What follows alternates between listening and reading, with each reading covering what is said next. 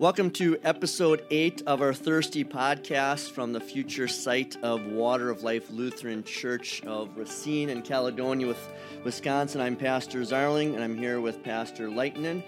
We're going to be bouncing around a little bit today. We're going to be talking about the end of Jonah, Jonah chapter 4, then get into the three short chapters of the prophet Joel, and then give an introduction and talk about the first chapter of First Thessalonians. Uh, so, Pastor Layton, if you want to talk a little bit about Jonah chapter 4. Uh, one of the things that I, I can again take credit, f- I cannot take credit for, is um, the thought uh, that I heard one time about the book of Jonah.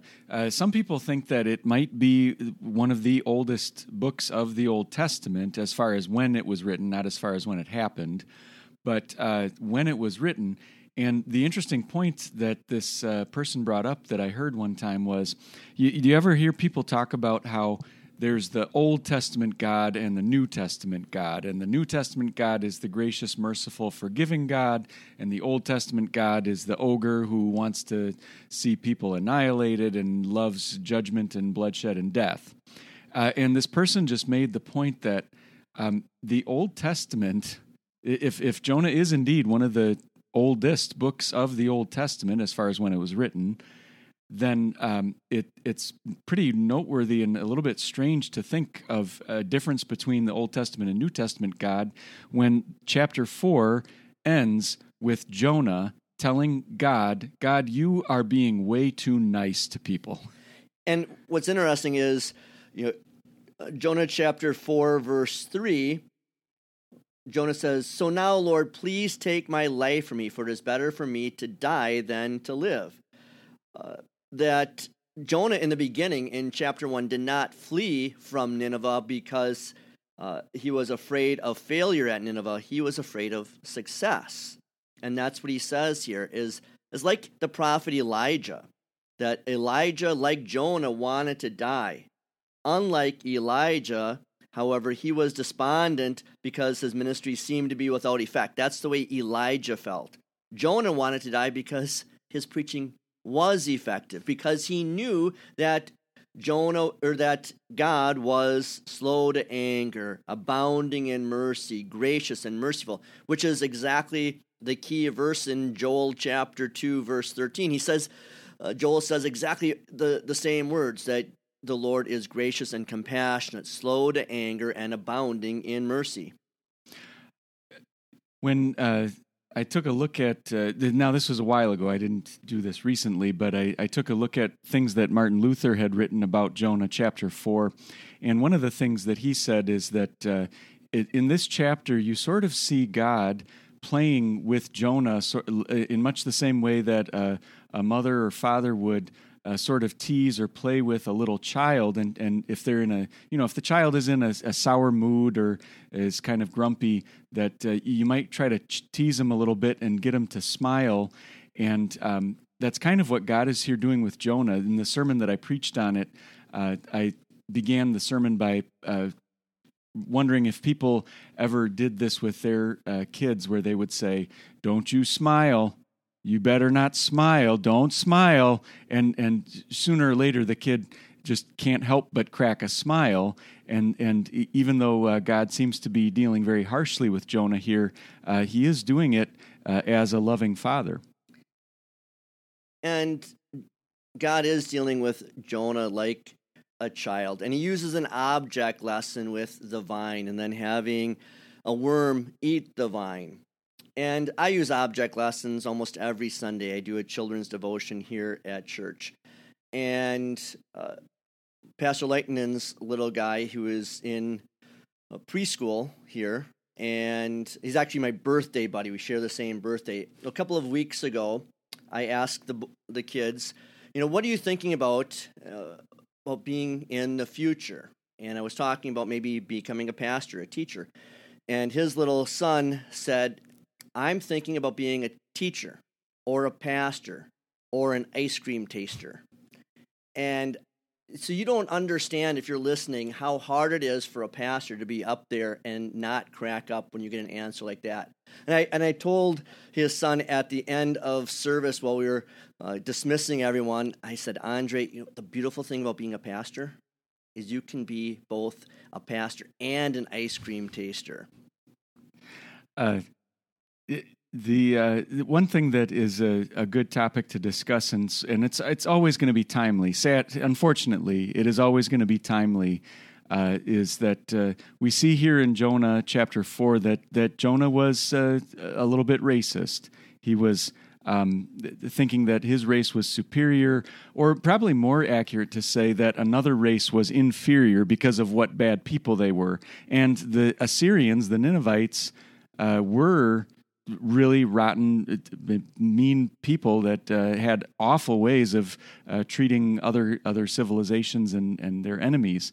Um, but uh, the the thing that came to my mind uh, that's always sort of a question is, um, doesn't it kind of have an awkward ending?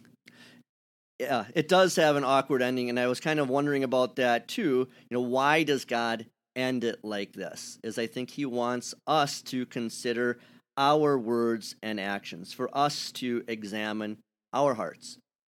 But you know what you were saying about Jonah maybe being racist, uh, that he doesn't want to go to another culture. And I liken that again to being on the mission board. And I know of this probably happens in a lot of our churches, but one I'm thinking of this seats hundreds and hundreds of people well, it should seat hundreds and hundreds of people. It seats about a dozen people right now on Sunday mornings. And it was that way before coronavirus, too. And a big portion of that is that the culture around this church uh, that's in the inner city changed, but the church did not change to reach out to that new culture. Now, after years and even decades of struggle, by the grace of God, that dozen people that are still sitting in the pews of that huge church, they are sanctified by the Holy Spirit and they are very mission minded. They are now reaching out to the different cultures around the church.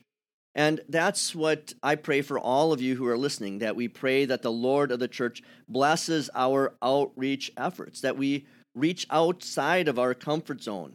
Uh, the people who may not look like us or talk like us, who are not of the same economic background of us. Maybe they're higher or lower than us. And it can be, and it doesn't really matter what our skin color is. It's the same thing of whether we're white or black or Asian or Hispanic or something else. Uh, that we need to remember like we said before, the Lord, the Lord, the gracious and compassionate God who brings us all together into the Christian church, which is made up of every nation, tribe, people, and language. The uh, maybe I, the last point that I wanted to bring up it it has to do with I I'm to give a give a shout out to my father-in-law actually uh, we we had one of these things when we got married that uh, my my sister put together. She had all the friends and family uh, make these little cards that uh, you could turn into. She turned them into a flip calendar for each day, and you were supposed to either offer a, a memory or a piece of advice uh, for the bride uh, on on our wedding day. And uh, I always liked looking through that. And one of the things that uh, my wife's father wrote for her was remember that uh, people and relationships are much more important than things and programs. And uh, I, I think that's maybe a, a, good explanation for the, the closing lines of, of Jonah that um, God is sort of saying, Jonah, you're so worried about this thing, this plant, and uh, there there are other things that are living, uh, the animals, uh, and those are definitely more important than the plants. And you know what's even more important than the animals is the humans. And and yet, what do you see in our society today?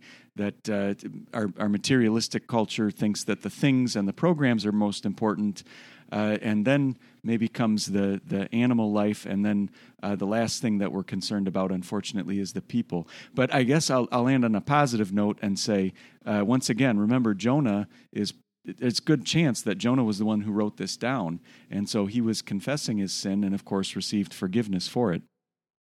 And then I'll end up with this as well is I want all of you as listeners to examine your own hearts. See where you are like Jonah.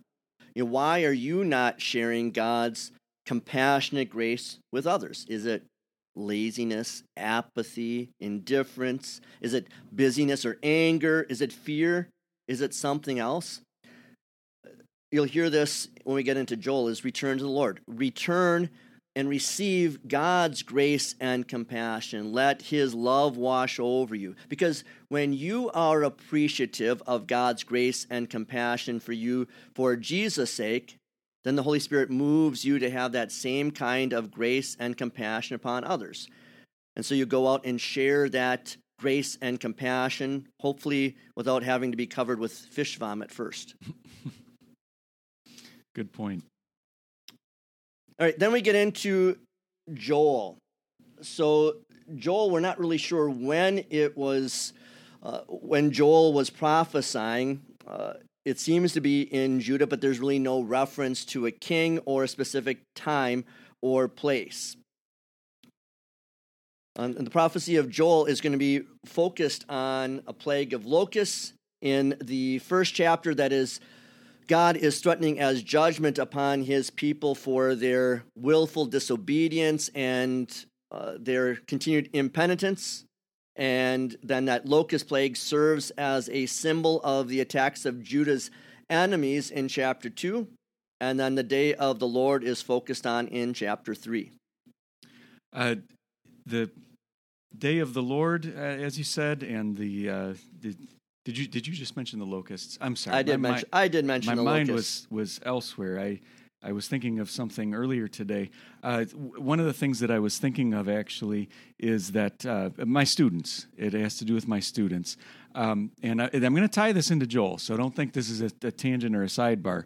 Um, uh, but I did tell them that uh, they sort of found out that I was doing this podcast, and, and so I wanted to make public recognition of uh, the Christian Church Religion 3 Set 1 um, they they wanted me to say hello and and uh, congratulate them on finding out about this podcast. So, uh, hi guys, and I, I, find it interesting that we talk about locusts and then you're talking about your classmates. Yeah. Oh well, no. Oh okay. Um, it was not my intent, but uh, no. What I wanted to uh, talk about was uh, that we were. I think it was today. Uh, maybe it wasn't set one, but we were discussing um, global warming uh, no, no, no. It was it was a different day that uh, they one of them had their desks turned around, and I said, "Why is your desk turned around?" And they said, "Oh, there was just a very localized earthquake."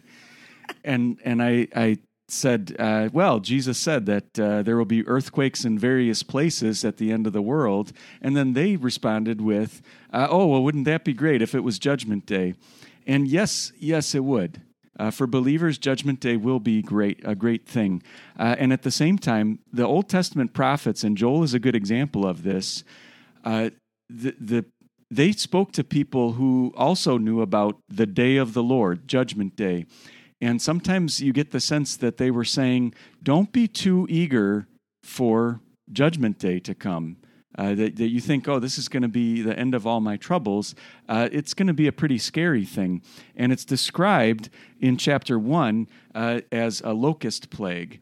And uh, the the thing, maybe you've got a good movie analogy for this, but uh, the picture that you get from reading chapter one is uh, instead of like a sunrise painting the horizon and the whole landscape with light, it is locusts, the way Joel describes it, it is swarms and swarms of bugs that are blocking out the sun and painting the whole landscape with darkness. And and that's a that's a creepy a, a really creepy image to to try and grasp. I was I was trying to think of uh, do, do, you have any Hollywood Avengers for- Avengers Endgame the sun is darkened at the end as Thanos and all of his armies are behind him and you only have the three three heroes, you know, their trinity of Thor and Captain America and Iron Man standing as, as standing the, up against the horde, the swarm of all of Thanos' enemies. I I was thinking of a and this is certainly I'm not recommending this movie. It's certainly not a family friendly movie, but uh, 300 uh, talks about Thermopylae and the uh, the Spartans holding off the Persian army. And one of the things that the Persian king said was that, uh, or the ambassador of the Persian king said, uh, "We will blacken out the sky with our arrows." And and then and then the Spartan answers back, "Well, then we'll fight in the shade." There you go. Yeah, you're right. Don't watch that with your little kids. That's, not, that's not a family friendly movie. What else did you want to talk about with chapter one? Uh, just maybe how he he leaves no stone unturned. Everybody needs to repent. Uh, you you go to the bar. Uh, the, he talks about the drunkards waking up and weeping. Uh, he talks about the children. You need to talk. You need to tell the next generation. This is a this is a big deal. The day of the Lord, uh, and it is a scary deal. Um, so so don't um, yeah don't you you need to take it seriously. And I had told Pastor Leighton, and as we were talking about this before recording, that I wasn't going to give a whole lot of comments on the three chapters of Joel because I just wanted to focus uh, our attention on Joel chapter 2, verses 12 and 13. I preached on this the other night for Ash Wednesday. As Joel writes, Even now declares the Lord, return to me with all your heart, with fasting and weeping and grief Tear your heart and not your clothing. Return to the Lord your God, for he is gracious and compassionate, slow to anger, and abounding in mercy, and he relents from disaster. So, the nation of Judah had been willful in their disobedience, they were willful in their impenitence, and God threatened judgment. I think we need to look at our own nation. Are we following the will of God? Are we following the word of God? Obviously not. You can come up with all kinds of examples of how our nation is away from God. That our, as a nation, America needs to repent.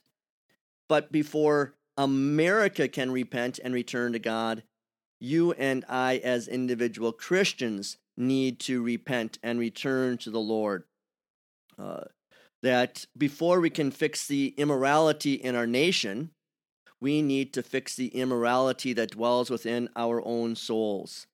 That God has every right to bring judgment, righteous judgment, upon us as individuals and as a nation, whether it's a plague of locusts followed by a drought like in Joel, or whether it's severe weather like we see in our nation right now, or economic depression, or terrorism, or a war.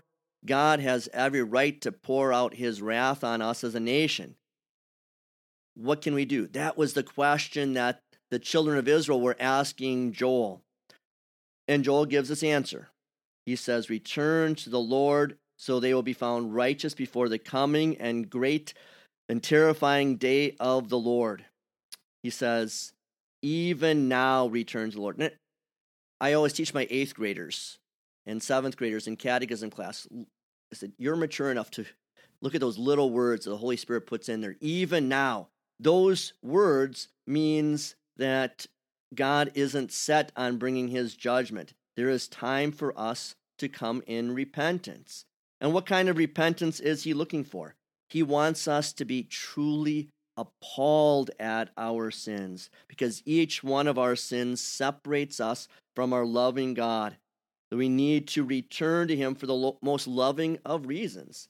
He is gracious and compassionate, slow to anger, and abounding in mercy. Uh, and this invitation is not impersonal.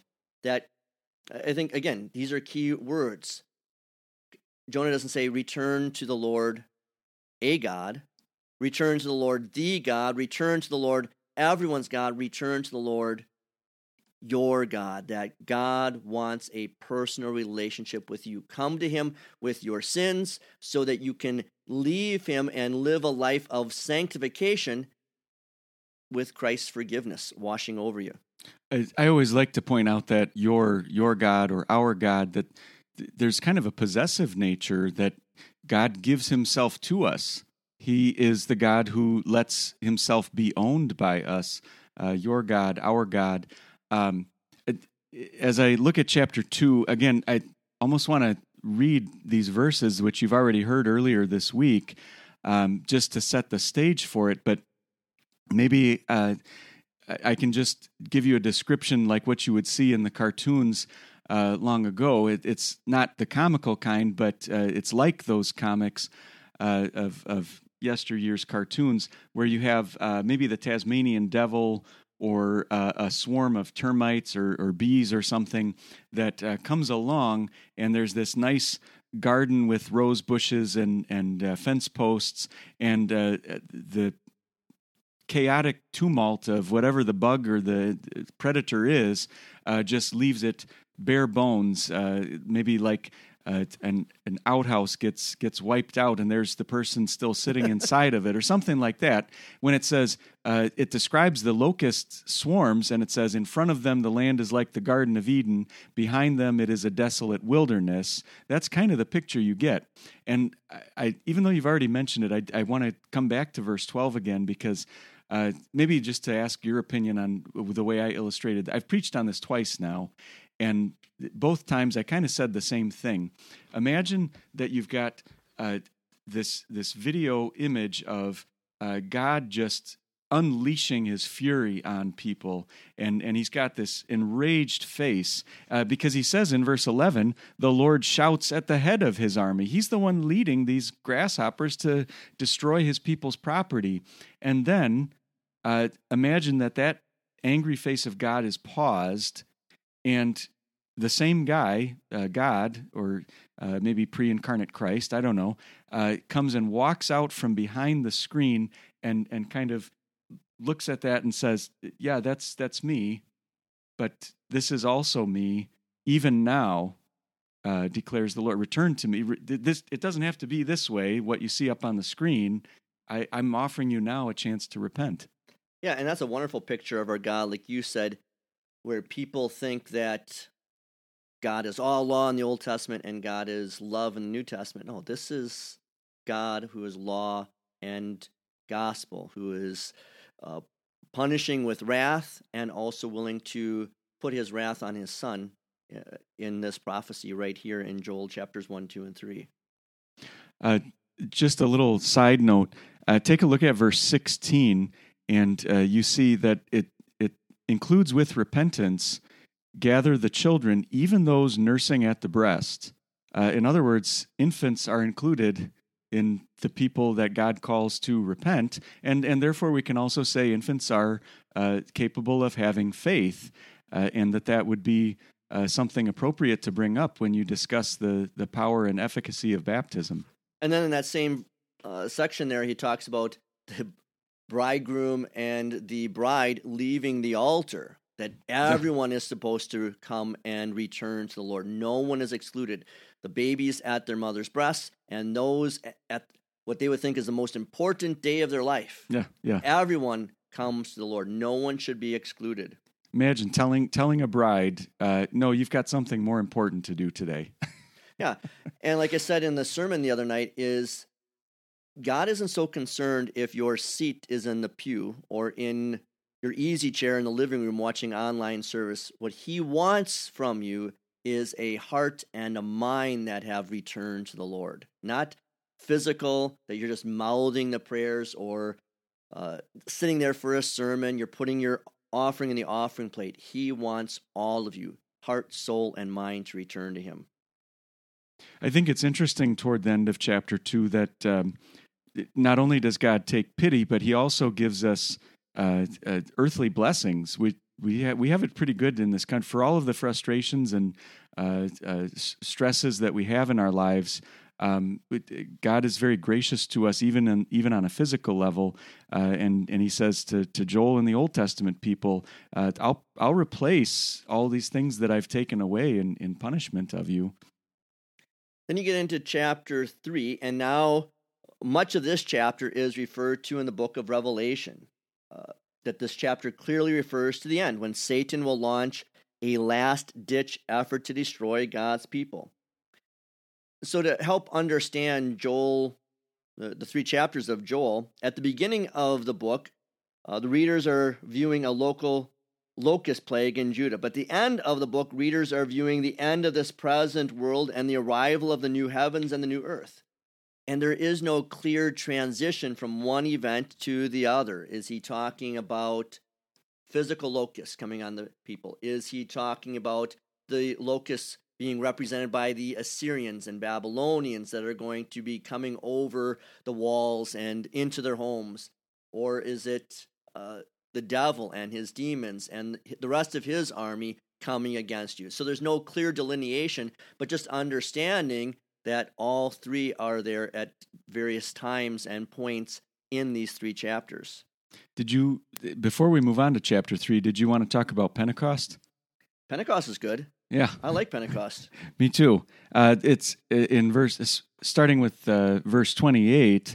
You have basically the text that Peter used in uh, the book of Acts when he preached his sermon. Uh, he said, uh, "The things you're seeing and hearing on Pentecost, this is what Joel predicted uh, when he said, "After this, I will pour out my Spirit on all flesh." And I, I think maybe it, would be easy when you think about Pentecostalism to to think that we're supposed to be looking for supernatural signs when uh, the Holy Spirit is poured out. Uh, and Joel does say, Your sons and daughters will prophesy, your old men will dream dreams, your young men will see visions. Um, even on my even on the servants, both male and female, I will pour out my spirit in those days. Uh, what Joel is telling us there is uh, remember, he's talking to Old Testament people who did not have the fullness of God's word written down for them like we do today. And so uh, the book of Hebrews, chapter 1, tells us that God spoke in many various ways to people long ago. Uh, and Joel is predicting, just like the prophets uh, spoke God's word in these supernatural ways, well, there's going to come a time in the uh, faith of true believers when every person will be able to speak like a prophet. So it's not so much that you have to interpret your dreams or see visions. The important thing is that you are doing the work that uh, that God gave to His church on Pentecost, uh, which uh, Pastor Zarling mentioned before, is is sharing your faith. Uh, that's just as good as uh, if you had dreamed a dream from God or had a vision from God when you tell people what Christ has done.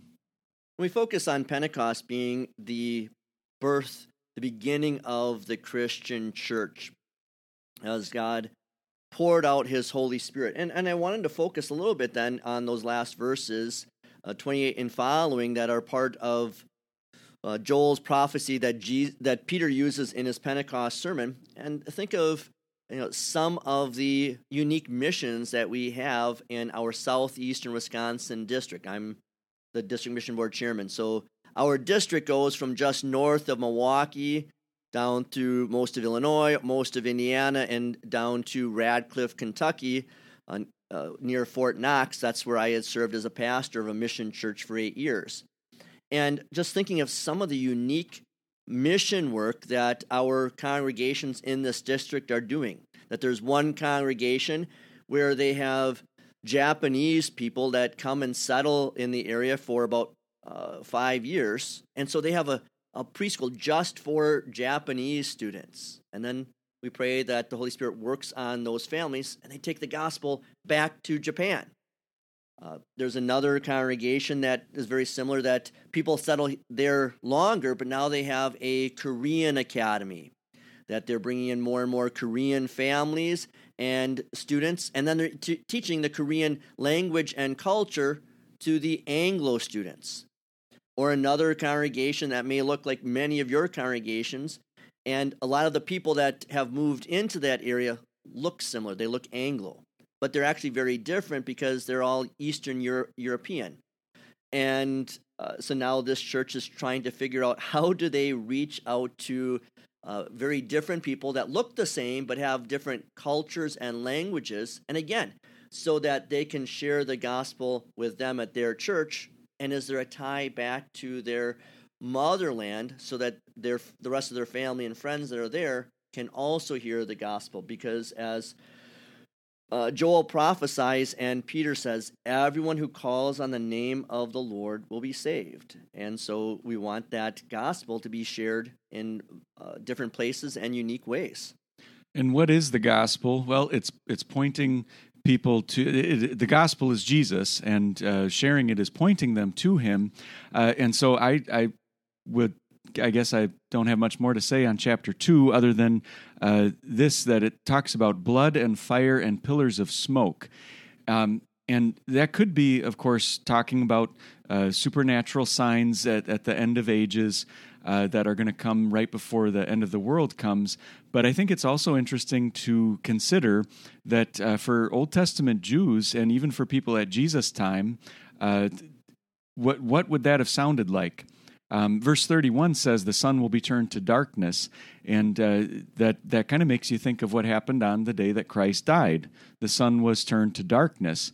And then blood, fire, and pillars of smoke. Well, yeah, that could be catastrophes or natural disasters, but also it could be what they saw happening in the temple with all the sacrifices that prefigured Christ. Uh, there was bloodshed, there was fire as the sacrifices were burned up, and uh, from that altar there was a constant pillar of smoke rising. Uh, and so that, that's just another good reminder of uh, Christ's forgiveness and what he came to do. And then moving into Joel chapter 3, this is speaking of a time at the end of the present era when Satan would deceive the nations and lead them to war against the new Jerusalem, uh, Mount Zion. Uh, but God Himself will use Satan to summon the nations, God's enemies to battle.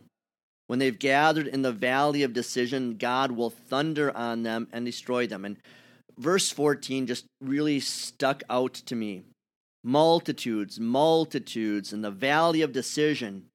For the day of the Lord is near in the valley of decision.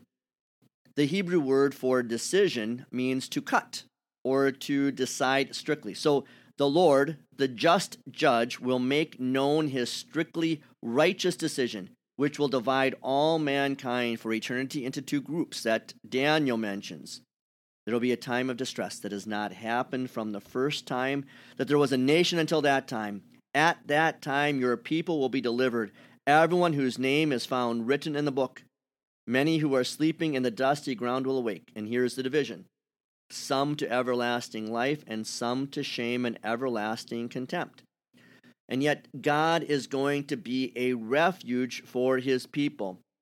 The Bible teaches that the gospel will go out into the whole world. But then, uh, just before the end comes, there's going to be a time of great distress when the nations that were freed go back to serving Satan.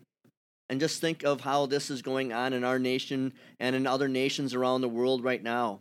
We see people clamoring to go back to the darkness. We see them wanting to put back on the chains of Satan. You see Christian nations that were once formerly free, like Europe and America, now becoming post Christian or even anti Christian. And this prophecy of Joel, which matches up with the prophecies in Daniel and Revelation, uh, God pictures his enemies marching out in staggering numbers against him and his army, but they are soundly and swiftly defeated. That the thousand year years ends that are mentioned in Revelation with Christ's second coming and the confinement of Satan and his henchmen to hell. I was just thinking about uh, Revelation as you were talking and then mentioned it, and, and all of the different overlaps. Uh, the unwillingness of people to repent. You, you, think of Revelation talking about the diseases and plagues, that uh, even when the diseases and plagues were sent on people, they did not repent. Doesn't that sound a little timely uh, in in our day and age. Uh, but more so on the good news side of it, um, when it uh, says in verse eighteen, "A fountain will flow out of the Lord's house," uh, that kind of makes me think of the um, the river of life in Revelation, um, and uh, yeah, the, the, the picture of dividing with the sickle and, and rendering a decision or a judgment, that's God delivering his verdict. Now, he has delivered his verdict of not guilty over the whole world in Christ, justifying us. Uh, but uh, there'll there'll come another verdict. It's not a, a, decision that he needs to think about to make. It's just a decision he's going to make public. Um, I guess uh, I don't have much more to say about chapter three, other than uh, maybe verses ten and eleven uh, sort of show you the other side of a common theme in the Bible. A lot of people like to talk about the, the peacemaking way of putting those two verses and how it says, take your weapons of war and make them into farming tools. Well, this one says the other way around uh, take your farming tools and make them into weapons of war. And it's almost like God is challenging them uh, see if you can stand up against me. And uh, it, of course, they're not going to be able to. Uh, but for those who believe in Him, uh, the final verse ends with a good news announcement that uh, God will pardon their blood guilt, even the stuff that He did not pardon before. He'll pardon it now. Um, uh, is is a, a, good news way of of ending the prophet. Right, and that that last line there, that no matter what happens in our world, no matter what you're going through, no matter how cold you are this week, uh, we have huge icicles at our house. Uh, we have to uh, rake off our our roof this week, this weekend. Uh, we've got three, four foot icicles hanging off our school building, and all the stuff that any of us are going through. And yet, as we may face persecution individually and as a Christian church in America, these words are so important. The Lord dwells in Zion. No matter what happens, the Lord will always be what he's doing right now he dwells in Zion. Now let's move on to 1 Thessalonians. Uh, 1 Thessalonians was written by the Apostle Paul uh, about 20 years after Jesus' death, resurrection, and ascension. Uh, Paul began his second missionary journey. About 51 AD, God guided Paul and his missionary companions Silas, Timothy, and Luke to cross over from Troas in Asia Minor to Macedonia. Paul received a lot of persecution in Macedonia. When Paul's preaching in the synagogue in Thessalonica brought him significant success, the Jews became jealous. They started a riot. This forced Paul and Silas to leave for Berea. But when the Jews from Thessalonica heard that Paul was in Berea, then they sent agitators there. So Paul left Berea and went on to Athens while Silas and Timothy stayed behind in Berea. The Jewish opposition to Christianity was so fierce in Thessalonica, and Paul was so concerned about this brand new fledgling congregation and how it would stand up against persecution. So he sent Timothy. Uh, so when Timothy and Silas joined Paul in Athens, then Paul told Timothy, Go back to Thessalonica, encourage and strengthen the congregation there. And Timothy sends words to Paul, and Paul is encouraged that not only had these baby Christians remained faithful in the face of persecution, but they're, as a congregation, sending out workers and spreading the gospel into all of Macedonia.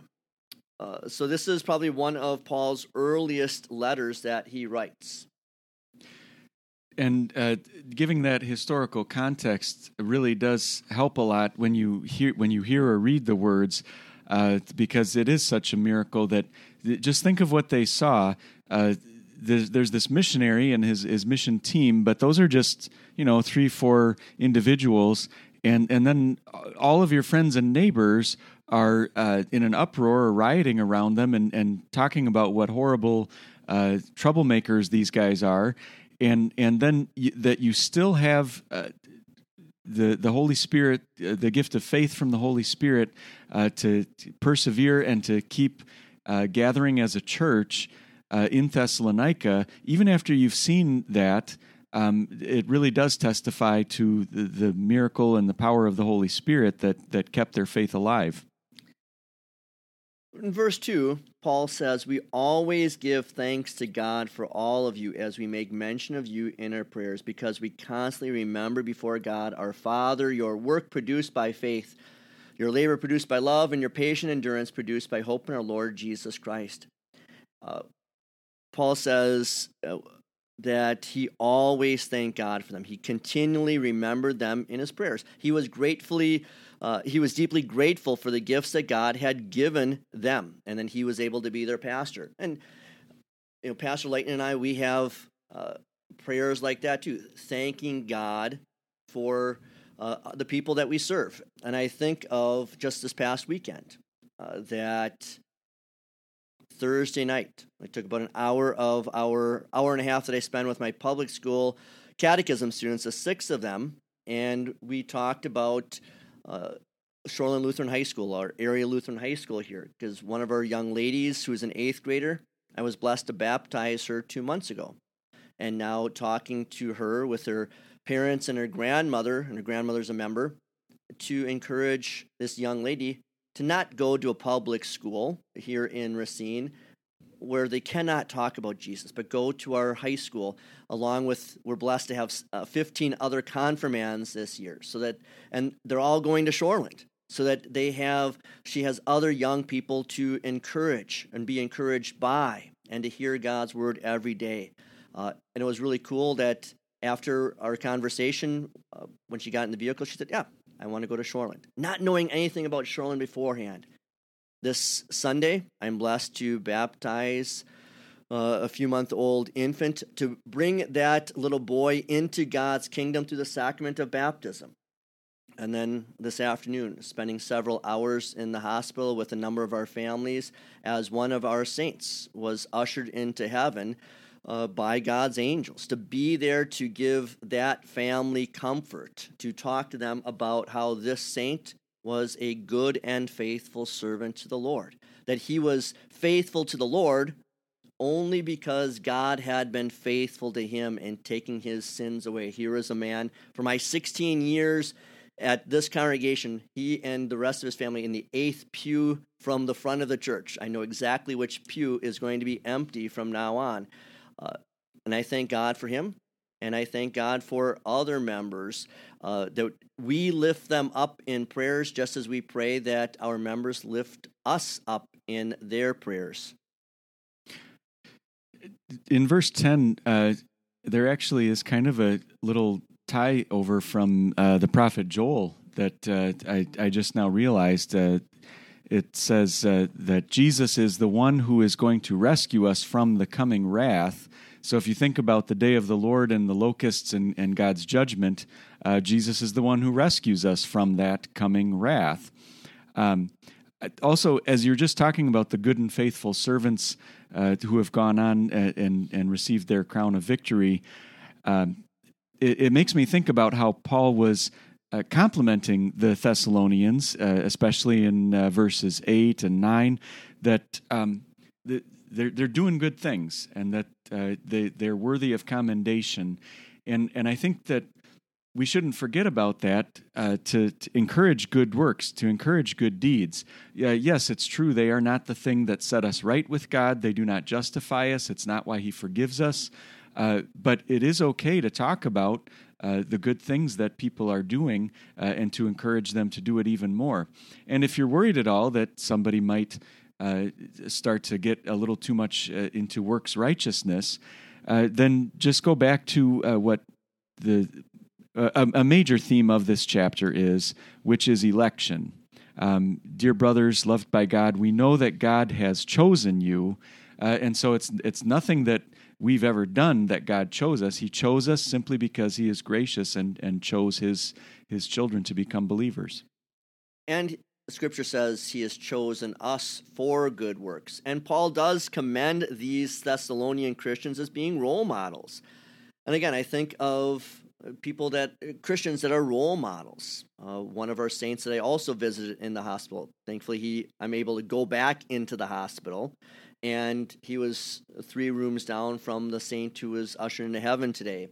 And here is a man that I had a devotion with on Monday before he had heart surgery and here he said he was thankful that he had COVID over Christmas because the COVID put him in the hospital where they then found out that he had this heart issue. And so he was grateful for that.